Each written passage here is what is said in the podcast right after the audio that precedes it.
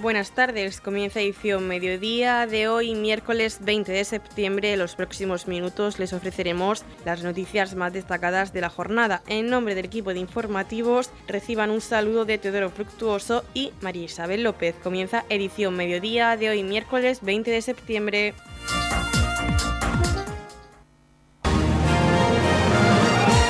Edición Mediodía, servicios informativos.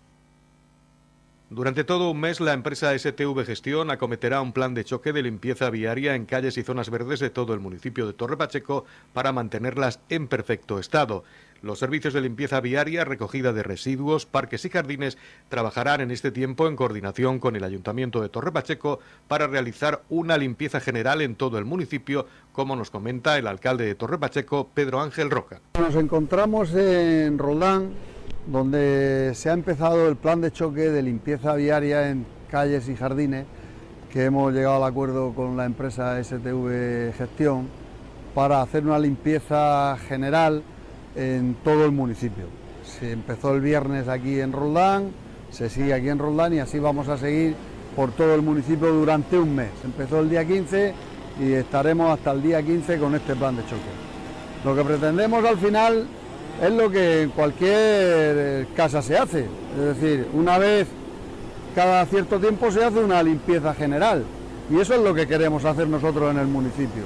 Es decir, queremos hacer una limpieza general para que se vea nuestro municipio limpio, ¿no? Y no quiere decir que no se hagan las limpiezas rutinarias que día a día tenemos contratadas, que esa será otra cuestión de los contratos futuros, cómo los tenemos que hacer, ¿no? Dependerá de los próximos presupuestos y dependerá de lo que podamos hacer.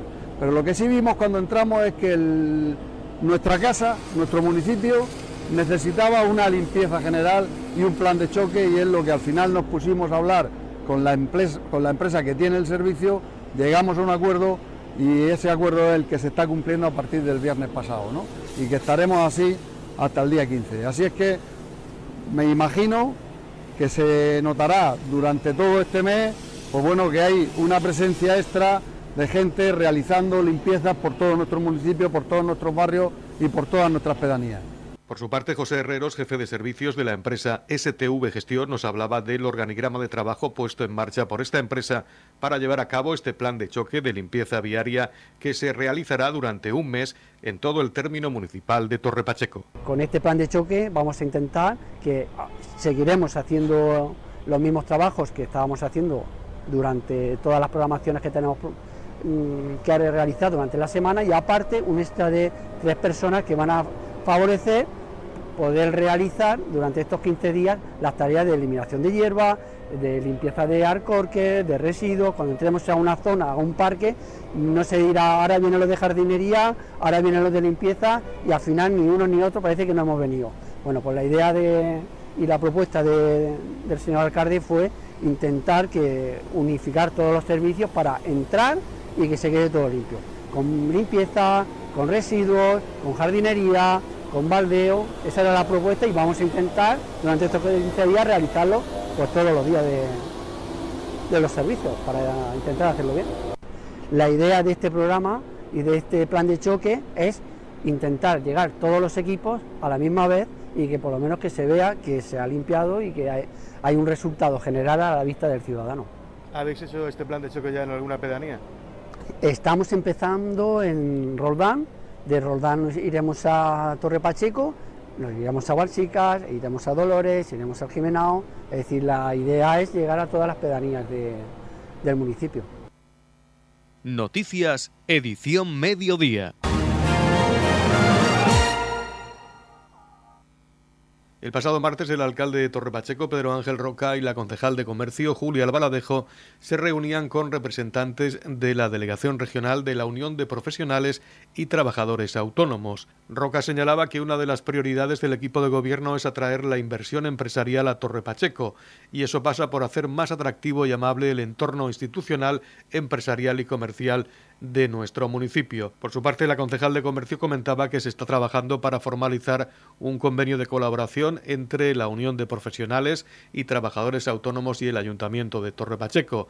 En la mencionada reunión, las representantes de la Unión de Profesionales y Trabajadores Autónomos expusieron los servicios que presta esta asociación de ámbito nacional y de carácter intersectorial, que ofrece a sus afiliados información actualizada en materia legislativa, laboral y empresarial, lo que puede resultar de gran interés para las empresas de nuestro municipio. El martes 19 de septiembre mantuvimos una reunión con la Unión de Profesionales y Trabajadores Autónomos.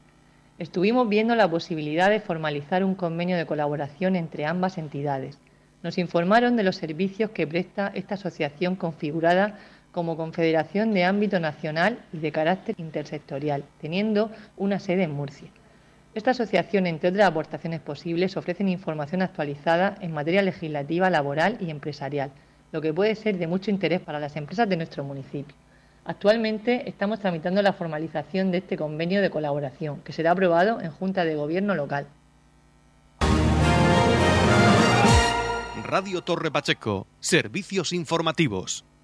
El pasado lunes, la consejera de Agricultura de la Comunidad Autónoma de la Región de Murcia se reunía con la Junta de Gobierno del Sindicato Central de Regantes del Trasvase Tajo Segura. Tras esta reunión manifestaba que trabajará de la mano para defender una infraestructura vital para el desarrollo económico y social del Levante, como es el trasvase. De los principales temas que se abordaron en esta reunión, hablamos con el presidente de la Comunidad de Regantes del Campo de Cartagena, Manuel Martínez. Mira, fue una reunión, pues, digamos, protocolaria, primera toma de contacto. Sara ya la conocemos, ya la conocíamos. Anteriormente estuvo en el gabinete con el consejero, ahora era la presidenta de la Comunidad de Regantes del Porvenir de Avarilla, era una compañera nuestra que ya formaba parte también en la asamblea del Sindicato Central de Regantes y todo lo demás. Podemos, lógicamente, pues una reunión inicial, protocolaria, donde pues se pusieron encima de la mesa un poco los temas, sobre todo jurídicos, que estamos en la defensa del trasvase y también continuar e incluso pues, tratar de mejorar lo máximo posible la coordinación entre la Comunidad Autónoma de la Región de Murcia, la Generalitat Valenciana y la Comunidad Andaluza en la defensa del trasvase. Y bueno, pues eso fue así, a grosso modo, el motivo de la reunión. Prácticamente fue gráfica de ese tema, continuar y que los equipos sigan en contacto y seguir conjuntamente pues con el Sindicato Central de Regantes y las otras dos administraciones autonómicas pues demandando y defendiendo el trasvase Tajo Segura. En esta reunión también se abordó el inicio del año hidrológico, que comienza el próximo 1 de octubre. Para Manuel Martínez, presidente de la Comunidad de Regantes del Campo de Cartagena, se presenta un año hidrológico complicado. Bueno, pues en principio se presenta muy complicado porque los embalses de cabecera del Tajo están en 490 hectómetros, empezamos a aproximarnos a la franja de 400 no traspasable. Últimamente, estos últimos meses, los trasvases han sido muy recortados. Si no llueve allí, que lamentablemente pues las lluvias que hubo tan intensas el otro día ahí en la zona sur de Madrid, en Toledo, que han ocasionado muchos problemas, pues no se desplazaron un poquito más y nos hubiera, con esa cantidad de lluvia nos hubiera arreglado un año o un año y pico. No ha sido así. Y bueno, pues aquí la cuenca del Segura, a pesar de ahora estas lluvias que se están produciendo, lamentablemente el otro día también pues llovió en la zona de La Vega, no llovió aguas arriba del Azul de Ojoa, para que se hubiese podido coger el agua ahí en el embalse del Cenajo o en el Fuensanta, en los grandes embalses, o incluso haber derivado la que permitían la infraestructura, el canal de la margen izquierda, haberla llevado al embalse de La Pedrera. Ha llovido más abajo y es un agua que se ha perdido, no se puede utilizar. Entonces, pues tenemos un año hidrológico, empieza una campaña complicada, pero bueno, esperemos que las lluvias lo resuelvan. Ante esta difícil situación hídrica que se nos avecina, el presidente de la Comunidad de Regantes del Campo de Cartagena, Manuel Martínez, nos comentaba que algunos agricultores de esta comarca están reduciendo plantaciones por la situación de incertidumbre que están viviendo. Bueno, yo puedo hablar por lo que me transmiten, ¿no? Porque no estoy en la cabeza de cada uno de ellos, pero lo que tenemos claro, y yo también como un pequeño agricultor, lo peor que llevamos es la incertidumbre. O sea, para mí lo peor es la incertidumbre. Muchos pues están reduciendo plantaciones, otros que tenían programas pues están buscando terrenos en otras zonas donde puedan tener agua, aunque lamentablemente este periodo de escasez de recursos. Este periodo de sequía nos está afectando a todos, no solamente a nosotros. otras zonas donde se podían ir o deslocalizar para producir, también hay muchos problemas de agua y es muy complicado. Ahora mismo no queda nada más que una solución de que es plantar con mucha prudencia. Habrá que reducir producciones y ver cómo podemos salir. Pero para mí lo peor es la incertidumbre. Si tuviésemos claro, oiga, mire usted no tiene agua para cultivar 50 hectáreas, puede cultivar 20, bueno, pues ya está, cultivan 20 y punto. Pero es que tenemos una incertidumbre total y absoluta, que para mí es lo peor. Ante la escasez de agua, uno de los recursos utilizados por los regantes del campo de Cartagena es la desalación. Principalmente nos llega desde la desaladora de Torrevieja. De cómo está esta situación para los regantes del campo de Cartagena también hablamos con Manuel Martínez. Bueno, el agua desalada, nosotros ahora mismo la que podemos utilizar es la planta de Torrevieja y esa está a máximo rendimiento y bueno, creo que ya lo he dicho en alguna ocasión, o sea, ahora mismo nosotros de esa planta nos corresponden unos 25 hectómetros cúbicos, el número redondo, y eso es el consumo de 2 meses y medio, 3 meses, lo que nos corresponde para todo el año. Ya está funcionando a máximo rendimiento, es complementaria, pero no sustituye, o sea, no puede por sí misma soportar toda la infraestructura. O sea, necesitamos el trasvase Tajo Segura, sí o sí. Sin ello, eso es insuficiente. Los complementarios, pero no suficiente por sí mismo. Por último, hablamos del agua de lluvia, el agua que puede llegar este otoño, un agua que puede ser beneficiosa, según el presidente de la Comunidad de Regantes, si llueve de una forma moderada.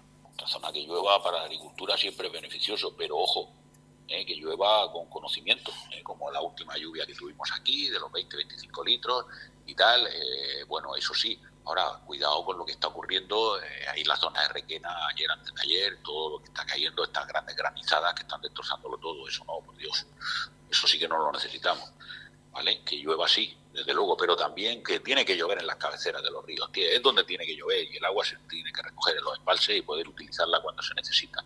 El que llueva aquí está bien, por supuesto, pero tiene que llover en la zona de los embalses, más que aquí. En la Comunidad de Regantes del Campo de Cartagena aplicamos las últimas tecnologías en sistemas de control y distribución, lo que nos ha convertido en un modelo de gestión eficiente del agua gracias al alto nivel de concienciación de nuestros agricultores que trabajan a diario por la sostenibilidad y el respeto al medio ambiente. La Comunidad de Regantes del Campo de Cartagena les ofrece la noticia agrícola del día.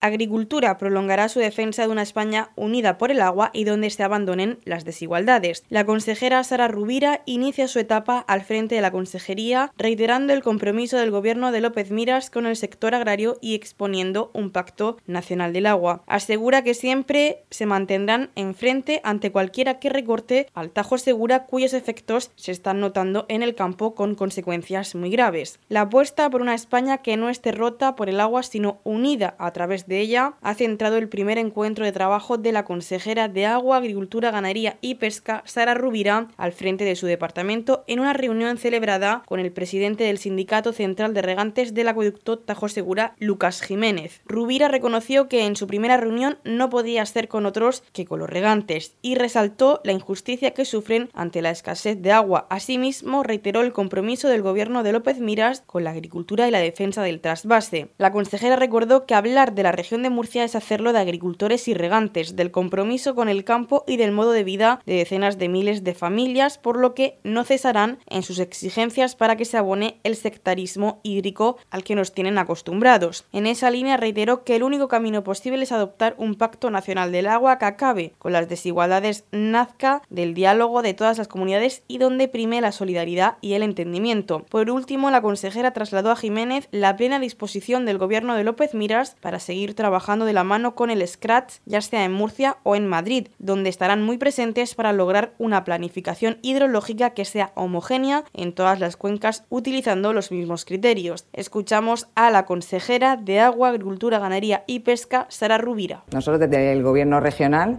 pensamos que no se tiene que romper España por el agua. El agua tiene que unir a España y estamos en una situación que es bastante complicada.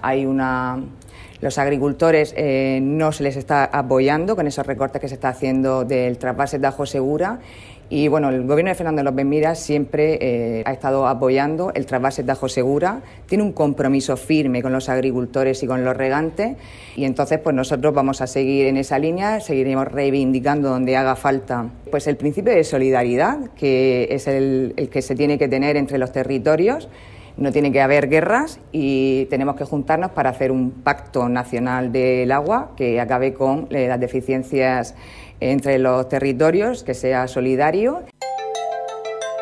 En la Comunidad de Regantes del Campo de Cartagena aplicamos los últimos avances en innovación y desarrollo al servicio de una agricultura de regadío eficiente y respetuosa con nuestro entorno.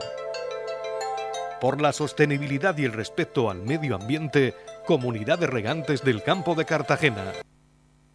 Las comunidades parroquiales de Nuestra Señora del Rosario y Nuestra Señora del Carmen les invitan este viernes 22 de septiembre a partir de las 7 de la tarde en la parroquia Nuestra Señora del Rosario de Balsicas a la toma de posesión y bienvenida al nuevo párroco de Balsicas y Avileses, Francisco José Parramoreo. Estamos repasando para usted la actualidad de nuestro municipio en Edición Mediodía.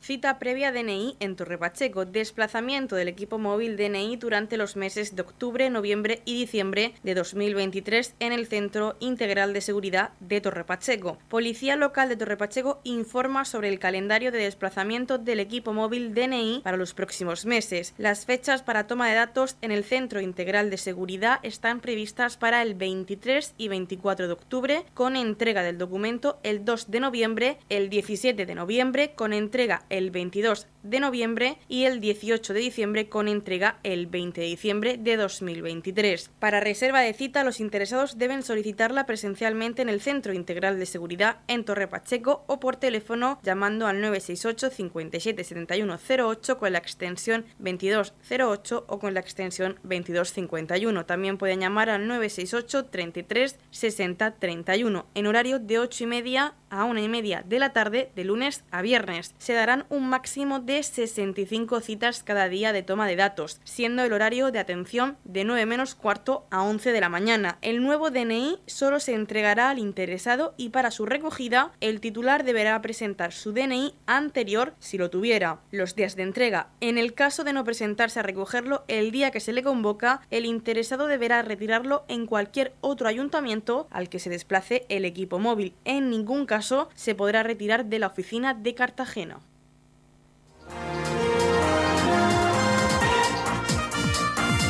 Edición Mediodía, el pulso diario de la actualidad local. El pasado domingo 10 de septiembre, en la pista La Gineta, en Albacete, tuvo lugar la 36ª edición del Campeonato de España de Galgos en campo con libre mecánica sobre recta. 500 metros importados, 500 metros nacionales, 800 metros open y el tercer Campeonato de España de Galgos en campo con libre mecánica sobre recta, 800 metros a 4 mangas. A las 9:30 de la mañana se daba el pistoletazo de salida al campeonato y las mangas se iban desarrollando sin mayores incidencias, con un tiempo de vértigo destacando los importados que fueron capaces de bajar de 27 segundos en 500 metros. Hemos podido hablar con Antonio Vera, dueño de Campanilla, campeona de España de galgos de libre mecánica recta en categoría reina de 500 metros, quien nos cuenta cómo se desarrolló este campeonato de España en Albacete y cómo Campanilla consiguió la victoria. Bueno, pues te explico, a lo largo de todo el año hay una liga que se hace durante todo el año prácticamente,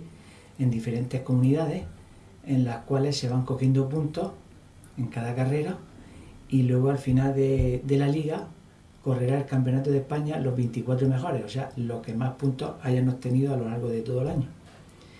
Y bueno, quedemos entre los 10 primeros, o sea que tenía derecho a participar, porque la tuve también 4 meses parada total porque salieron animales en celo y yo opto por tener la parada y ya pues nada, empecé a prepararla otra vez, gané una carrera y anteriormente ya había ganado 2 y nada, llegó el campeonato en los cuales son los 24 mejores, que había una competencia impresionante, había pues, de Burgos, de Toledo, de Andalucía, de todos sitios, y estos son galgos irlandeses, se llaman galgos importados. Luego hay otras categorías que son nacionales, que son criados aquí. Y luego por los 800 metros, que es la de medio fondo. Esto es la categoría reina, digamos, por 500 metros. En los cuales, pues claro, corrió la primera manga y de 6 participantes se clasifican 3 para la semifinal. Corren otros 6 y se clasifican los otros 3, que ya son los 6 finalistas que quedan. Y nada, la perra fue de menos a más, se iba clasificando y en la final iba tercera y al final pues pegó, como se suele decir, sacó fuerza de plaqueza y ganó por 3 cuerpos de diferencia de los demás.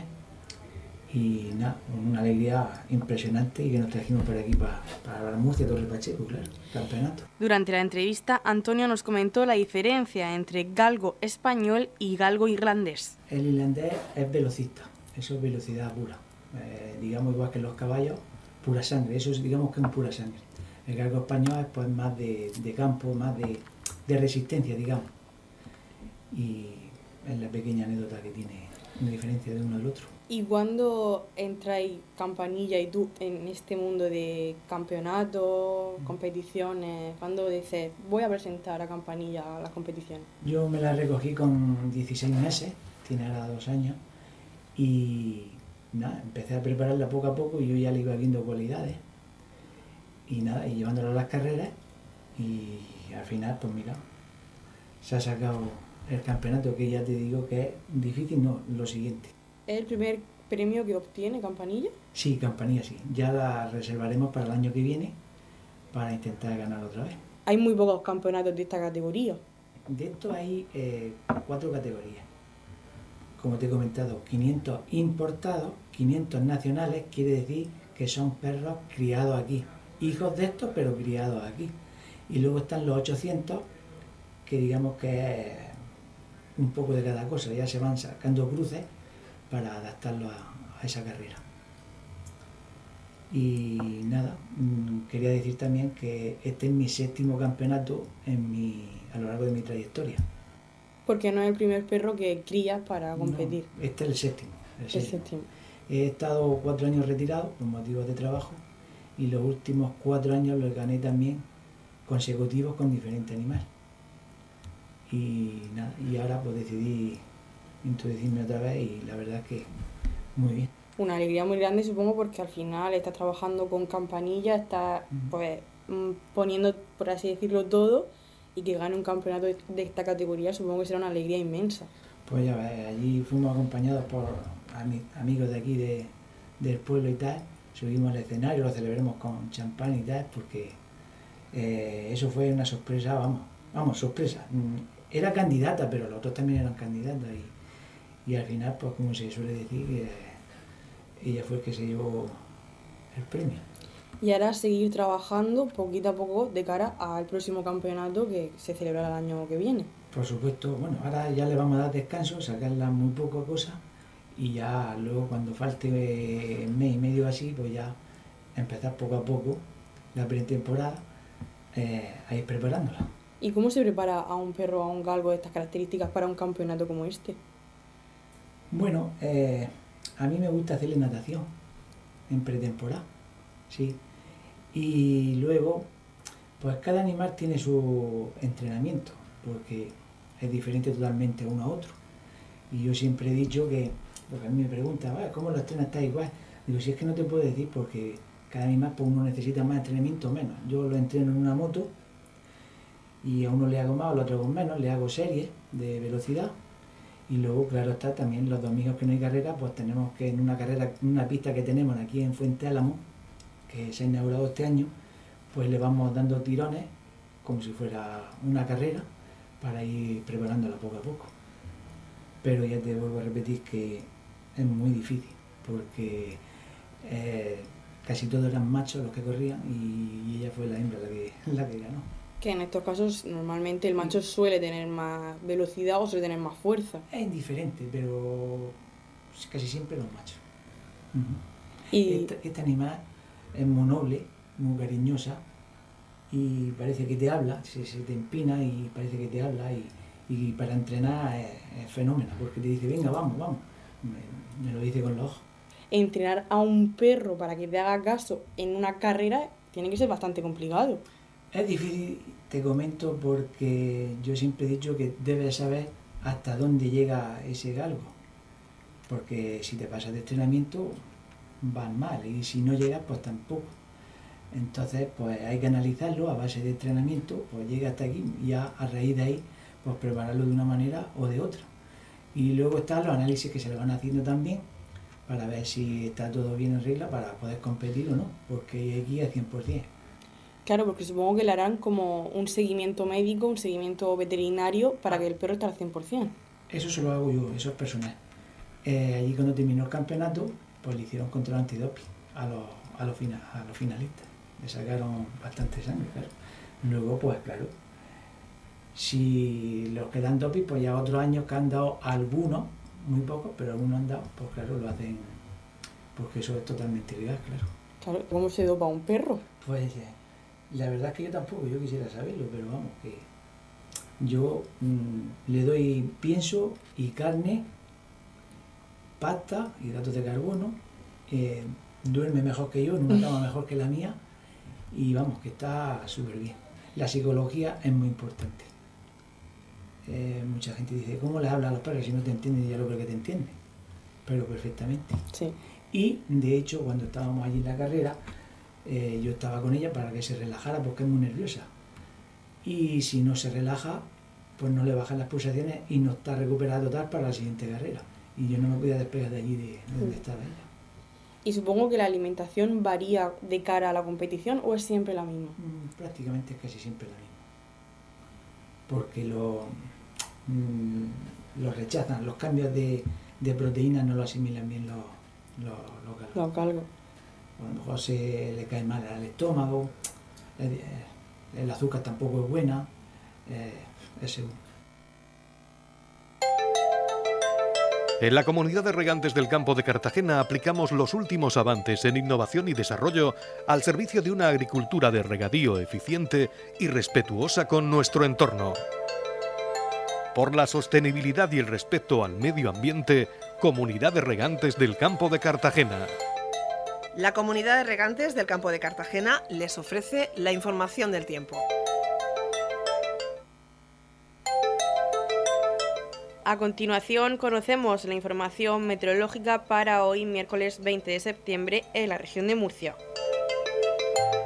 Poco nuboso por la tarde, cielos poco nubosos con probables chubascos y tormentas de madrugada, disminuyendo a poco nuboso por la tarde. Temperaturas mínimas en descenso y máximas en ascenso. El viento soplará flojo variable tendiendo durante la tarde al oeste. La capital Murcia alcanzará una máxima de 30 grados y una mínima de 17. El campo de Cartagena alcanzará una máxima de 28 grados y una mínima de 19. En el Mar Menor alcanzará una máxima de 29 grados y una mínima de 18. Y aquí en Torre Pacheco tendremos una máxima de 30 grados y una mínima de 18 grados. En la Comunidad de Regantes del Campo de Cartagena aplicamos las últimas tecnologías en sistemas de control y distribución, lo que nos ha convertido en un modelo de gestión eficiente del agua gracias al alto nivel de concienciación de nuestros agricultores que trabajan a diario por la sostenibilidad y el respeto al medio ambiente. Hasta aquí lo más destacado de la información local. Volvemos con más noticias a partir de las 8:30 con edición de tarde. Y recuerden que Edición Mediodía lo pueden volver a escuchar en los podcasts de esta emisora, que los pueden encontrar en el Facebook de Radio Torre Pacheco y también a través de nuestra web radiotorrepacheco.es, donde encontrarán información actualizada. Les deseamos que pasen muy buena tarde de miércoles.